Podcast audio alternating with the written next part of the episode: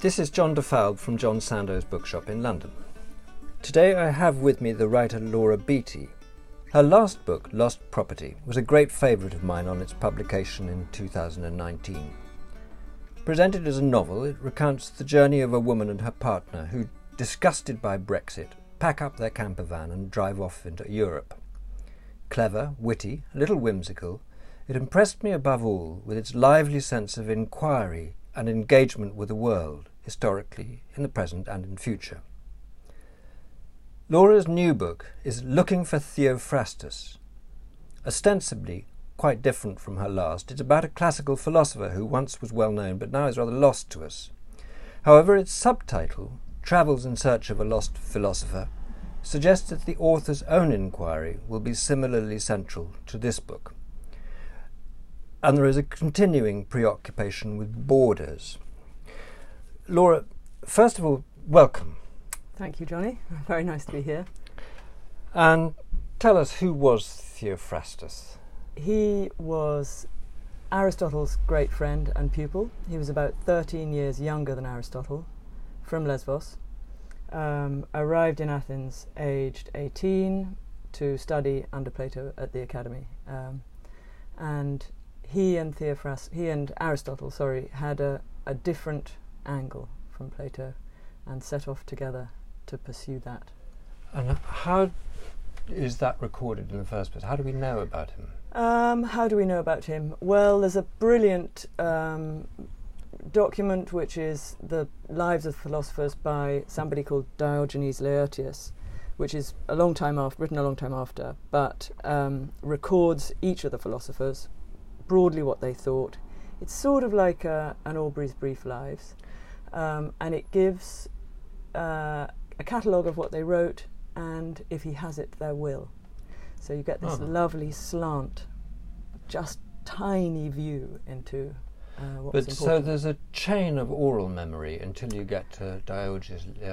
Uh, there's a chain of oral memory exactly, and there were the works. So many of the works at that point were probably still extant. Um, and okay. there was a big, um, because in the wake, they both taught Alexander the Great, uh, and in the wake of Alexander the Great's push into Persia, Aristotelian centres were sort of being set up across that world. So there's a wonderful account of a, a place at Ai um, where pupils of Aristotle and Theophrastus took their works in order to disseminate and where is that now? I so that's Afghanistan. And um, so, for some, roughly how long? Uh, some hundreds of years were they were the works extant? Uh, well, um, this is a knotty problem because we don't really know what happened to inverted commas Aristotle's library. The first problem is that Aristotle doesn't record having a library. Um, he's called the reader by Plato, um, but he makes no mention of books in his will. The person who mentions the library is Theophrastus, and he leaves it to his one of his pupils, who I think he hoped was going to take over the Lyceum, and in fact didn't.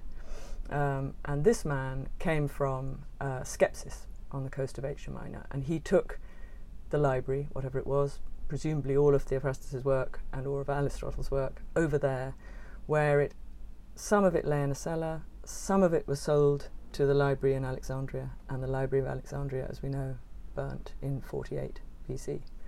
So, so, subsequent to that, to that, there were bits and pieces in Arab libraries. There were bits and pieces in Arab libraries, and uh, I am absolutely, I want to say right now, I'm a Wikipedia magpie, not a scholar. So, um, uh, what I've grasped is is not um, sort of cast iron. Um, there's a lot of opinion about this, and one of the feelings is that because from an early point Theophrastus kind of separated himself from Aristotle's thought, he, he was an independent thinker, and there were distinct differences between the two of them. And it has been suggested that the Aristotle school, for instance, in Baghdad, didn't bother so much with Theophrastus's work because he was taking a slightly different slant.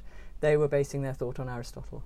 So mm. Aristotle's um, notes were were copied and treasured. Interestingly, his formal works haven't survived. So when you think of Aristotle and his enormous output, in fact, we have one fifth of what he wrote. Mm. One fifth has survived. and none of the formal works. So it's it's problematic. Um, the the information about that you that you've given us, or the the brief background you've given us there, comes out in at various points in the book, and is important to the background or to the reading of the book, but it's it would be a mistake to give anybody the idea that that is what the book is really as an, an account of the work of the- Theophrastus. The, the account of the work of Theophrastus is embedded in it, but will you tell us what gave you what what drove you to want to write about him? What what is it about Theophrastus that Mm. interested you in the first place?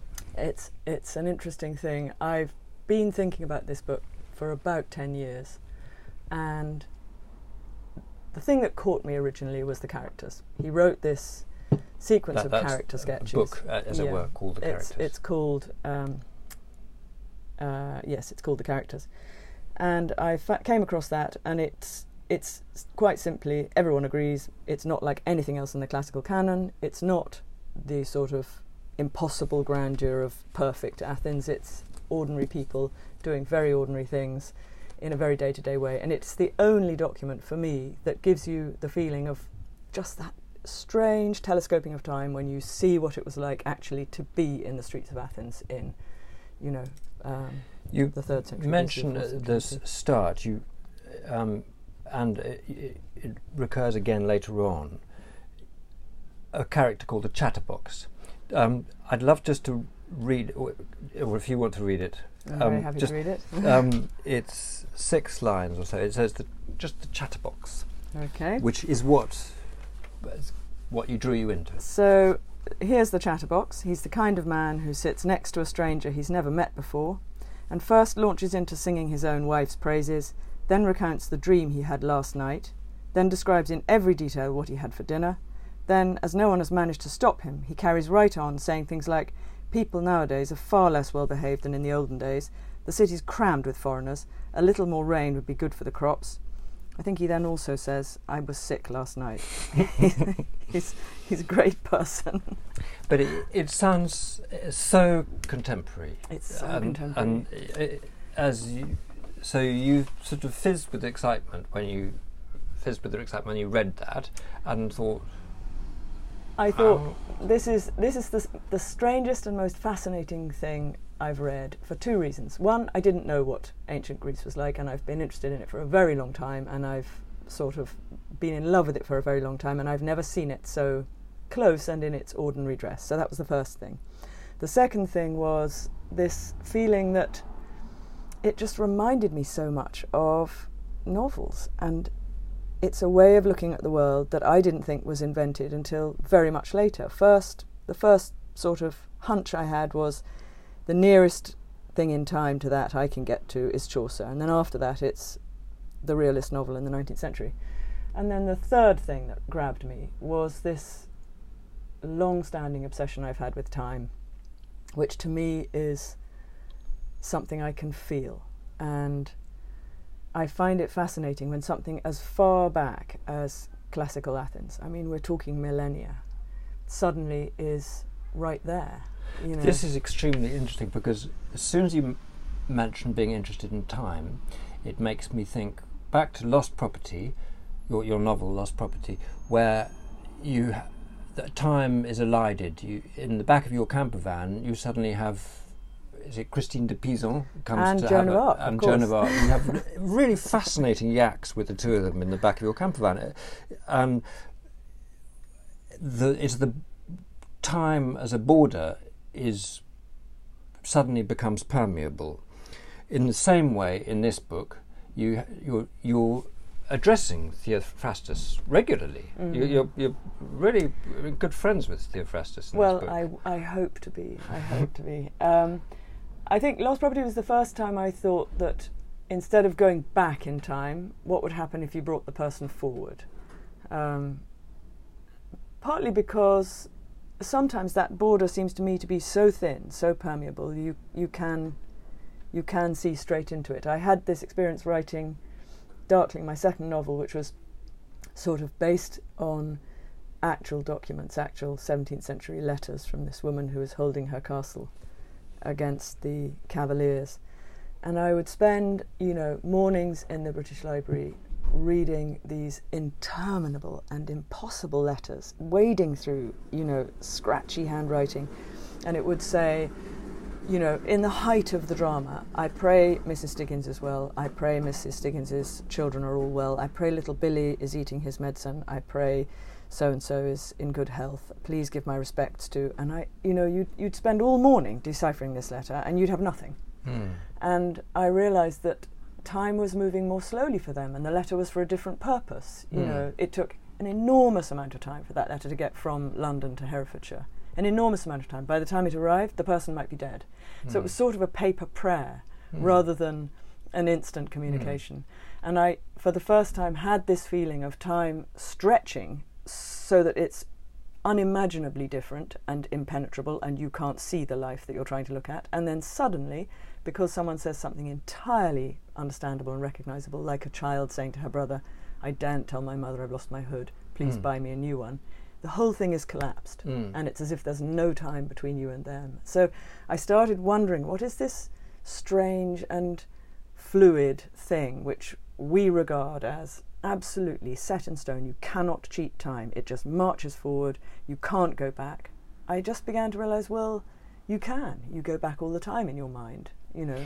You, you, you set up this fluidity very early on in this book, talking about Greek myth in particular in relation to Orpheus, um, which is a. I, I think this is why you bring Orpheus in, really. Uh, otherwise, on the face of it, one thinks, why are we suddenly with Orpheus? So No, of course, he's completely irrelevant, but uh, he- he does that job very nicely um, for two reasons. One, because he's a musician, and music uses time uh, to make itself, and in doing so, it can throw you straight back into the time you first heard that song. You feel like you're 18 again. The whole thing is present. It's one of those sort of Proustian uh, portals. And Orpheus, of course, went back to get his dead wife and bring her into the present. So I thought he'd be a handy. Um, it it comes across that as that, and you say, uh, uh, I've jotted down here, in music and in story, we are sidestepping time. That is what reading is. So suddenly, again, you're moving, you, you, you're introducing music as a way of sidestepping time, and then you're associating reading with music, and by extension, that is well, you're explicit about it. That is how we read novels, that, that, that they are, in a way, cheating. You don't use the word cheating, but sidestepping time. uh, cheating is just as good. I think time is, is to be cheated at all possible turns. Um, and there is something wonderful about reading, particularly long form stuff, because you live it alongside your life. You know, you you live Anna Karenina's life alongside your own. So you're living in this double time frame almost. You also introduce yourself as a child quite early on, again in relation to Greek myth almost, but um, the you invoke the a shift in the perception of time that happens towards the end of childhood. Um, yes, I think what I wanted to say about that was children don't really live in time. They, they don't have a grasp on it. You know, an afternoon can seem interminable. I remember saying to my eldest son when he was very small, I'll be quick going to the shop. And he groaned and said, Quick is long. and it's right when you're when you're waiting as a child quick is very very Mm. long if Mm. if what you want to do is something else somewhere else so children have a different perception of time But They- you, you, you, you refer to a moment your, in your own child or, or adolescence when you suddenly, or perhaps it's more general than that, when you suddenly think, okay, the child looks back. Yeah, I think I, I that was something that I did notice, uh, partly because we'd relocated, we moved house, and so everything was different. And I realised that something was lost, a state Mhm. was lost. You know, my body was changing, uh, you're being hurled into a future that you're not Mm. ready for. And I do remember my children saying, "I'm not ready. I'm not ready." Mm. You know, it's the first time you're aware that you're being pulled through your life relentlessly, and it's the first time I felt loss. I felt Mm. something was gone But that that, I wanted that to also reclaim. that th- that account runs in parallel with Orpheus looking back. yes, It's it's characteristic of y- the way in which you you juggle things, and at the same time, you're just giving us an account of how you l- view Greek myth as a slippage of forms. I do. Yeah. So tell, tell about Um, that. Well, uh, you rightly point out I'm interested in boundaries. I'm interested in where I'm not allowed to go. Um, and I'm not allowed to go back in time, and I'm not allowed to go into the life of a tree. Um, and that seems to me to be what stories and imagination are for. That you you can cross that boundary. You can you can slip. And I think, particularly in this case, it was made real for me. That's something I've always been interested in. Um, imagining myself into something else. And for the first time, looking at Aristotle and Theophrastus about their work of cataloguing the world, which simply means identifying that this is a daisy and this is an oak tree, and they are and always will be different and separate. The mythic world allows that a girl can become an oak tree. Mm. So there You isn't refer that. to the equating of a human with non-human. Yes, I think so. And I think it to me, watching those men pull everything up by the roots and separate everything out and say this is this and this is this and this is this and never the twain shall Mm. um, change or combine again. You're looking at a world that is going to be different from then on afterwards. And of course, now we're beginning to understand that things aren't quite so simple, and you know there is this. Um, mycelium mat, which Mm. penetrates right inside the tree's um, root Mm. cells, so that it's impossible for us to know where the tree stops and the Mm. um, mycelium might start. But i in the context of Theophrastus, you you you and ancient Greece, you describe this really rather extraordinary moment of which I didn't was completely unaware of. This sort of s- sense of the beginning of n- natural history in this sort of modern sense of taxonomy, and you say that Linnaeus actually used Theophrastus's original classification. He did, he did. Um, I mean, both Aristotle and Theophrastus wrote on plants, but Theophrastus's work survived. He was also a gardener. Um, and they were doing something which was brand new. People had, ne- you know, nobody had done this before. I Mm. mean, it, it, it's, it's a really life-changing, world-changing moment when they decide to stop and and look at everything, you know, and try to understand the nature of the physical world. Um, and that's that's really thrilling to me. And it happened on the island of Lesbos, and it took sort of three years or so. You you say of, the, of Theophrastus, he's the man who started it all, who taught us first how to do it, how to use our eyes, and this sense of him being a man who used his eyes, whether it's in relation to plants or in relation to characters, is very very vivid in the book. is absolutely delicious. This in the sense of you delighting in this man who who observed the, the, his powers of observation. Um, there, there are so many aspects to the to the book. The history, um, a change in epistemology and and observation. Um, there's also you travelling. Um, did you enjoy travelling in pursuit I of him? I always enjoyed travelling in Greece. Um, I loved it, yes, uh, and I wanted very much to remember that he was a man, a live man in the world, and you can get lost in manuscripts and books thinking only about the world of ideas, and he was interested in the physical world. So I wanted to walk where he'd walked. I wanted to go where he'd been, and look at what he might have seen. Um, it seems on the face of it such a bizarre enterprise to try and see the world as a philosopher from uh, it's a have very, very, BC. it's a well nigh impossible thing to do because, of course, we we understand, you know, now from childhood that the world is, you know, we can see inside ourselves. We know what our bodies look like inside. We know Mm. that we're made of cells. We know about the atom. We know that there are smaller things than the atom. We know about deep space. You know, we know an enormous amount. The world looks totally different to us from the way it looked to him. So, in order to understand him and understand who he was and what he was doing, I needed to imagine the world that he saw.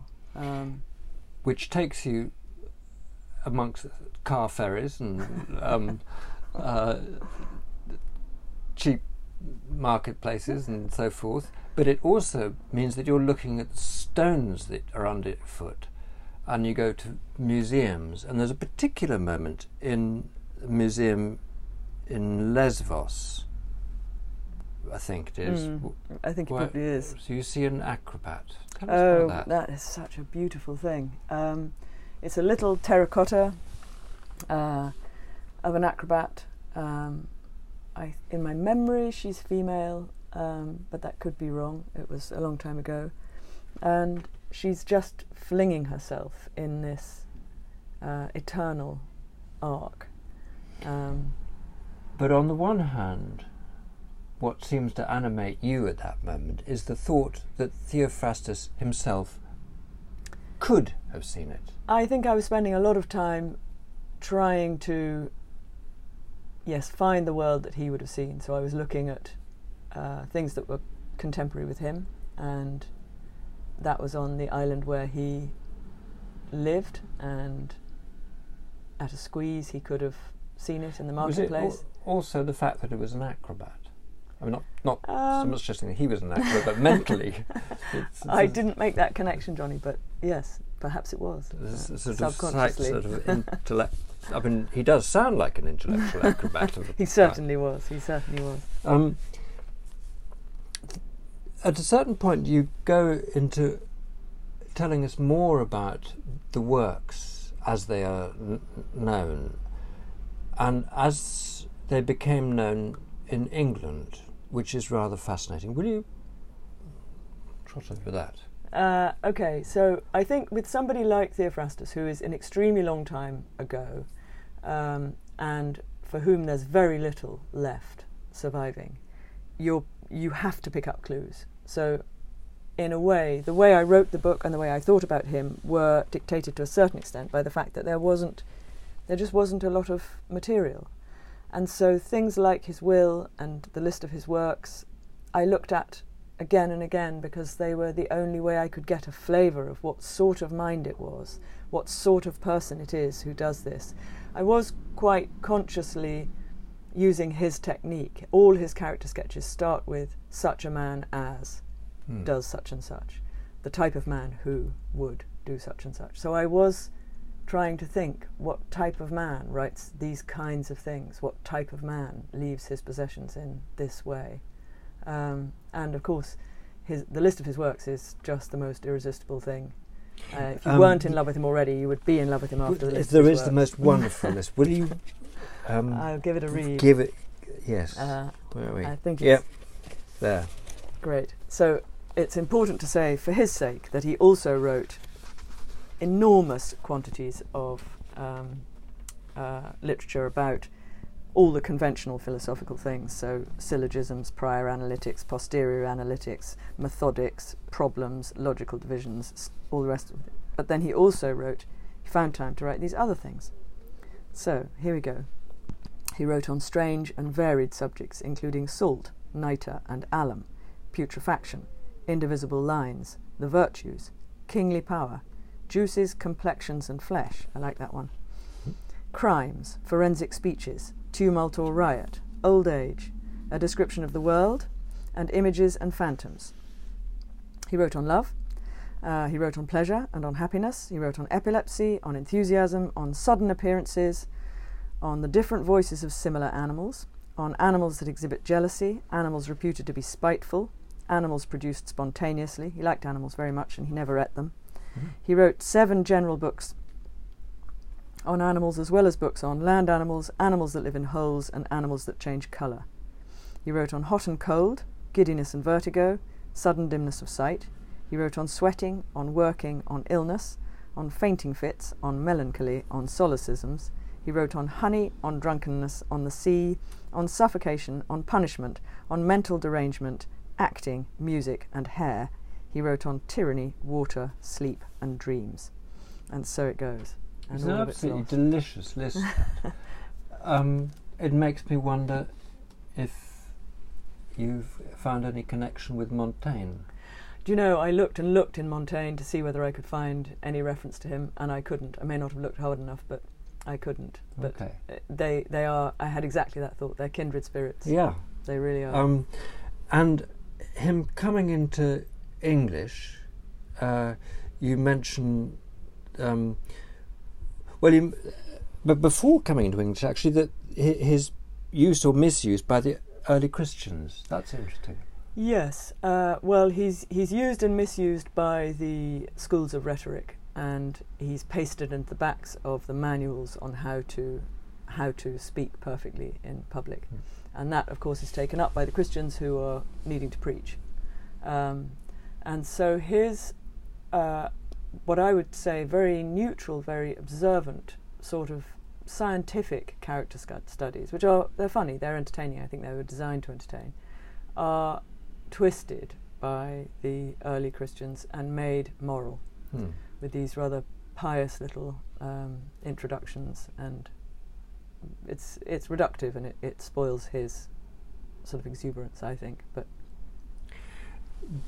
But it's then suddenly we're with George Eliot. How did we get there? oh, God knows, uh, she was so uh, bedded in the classics. She she read uh, ancient Greek and Latin, and she knew Theophrastus. She knew his characters, and um, her last published work. In fact, it was it was published after her death. Oh no, it wasn't. It was published. It was published before her death, but but just at the very end of her life, uh, was her version of the characters, which is um, Theophrastus such. But we've gone via Chaucer. We've gone via Chaucer because, of course, uh, our best known and best loved uh, Chaucerian character, the wife of Bath, is the invention of Theophrastus, uh, which was my most pleasurable discovery. So my hunch was right that there was something there that that certainly Chaucer responded to, and via Chaucer, I think the novel grows out of, which is this little fragment preserved in a letter from St. Jerome to Jovinianus about the evils of marriage.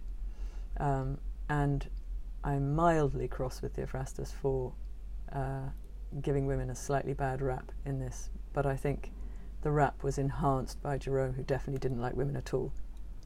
Anyway, it's an incredibly vivid portrait of an angry woman berating her husband for um, his misbehaviour with the maid next door, uh, his inability to furnish her with nice enough clothes or the right pots and pans, and it's it's Theophrastan in its vividness and its clutter and Hmm. its uh, ordinary life, and I think Chaucer must have read it in his tower room after his day's work, and I think it must have struck him just like it struck me. Mm. You know, this is an extraordinary thing.